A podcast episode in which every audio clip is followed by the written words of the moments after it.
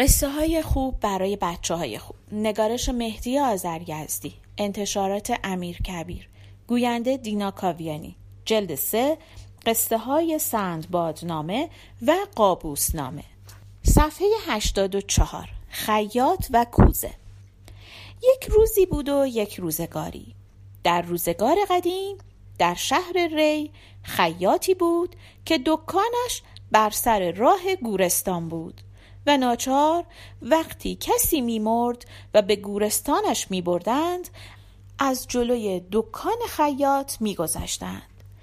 یک روز خیاط به فکر افتاد که مردگان شهر را در هر ماه بشمارد و چون خواندن و نوشتن و حساب کردن نمیدانست فکری کرد و میخی به دیوار کوبید و کوزه‌ای به آن آویزان کرد و یک مشت ریگ پهلوی آن گذاشت و هر وقت از جلوی دکانش جنازه‌ای به گورستان می‌بردند سنگ ریزه‌ای در کوزه می‌انداخت و آخر ماه کوزه را خالی می‌کرد و سنگ‌ها را می‌شمرد و حساب می‌کرد که در این ماه چند نفر مردند.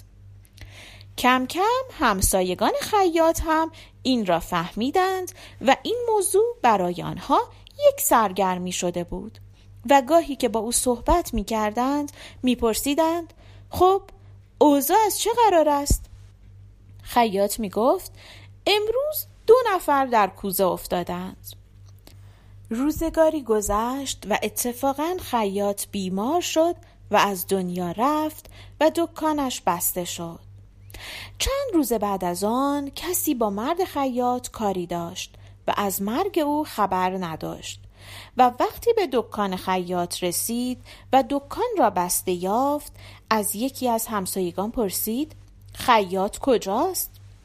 همسایه گفت خیاط هم در کوزه افتاد. از آن روز این حرف ضرب المثل شد و وقتی کسی به یک بلایی دچار می شود که پیش از آن در آن باره حرف می زده می گویند خیاط در کوزه افتاد.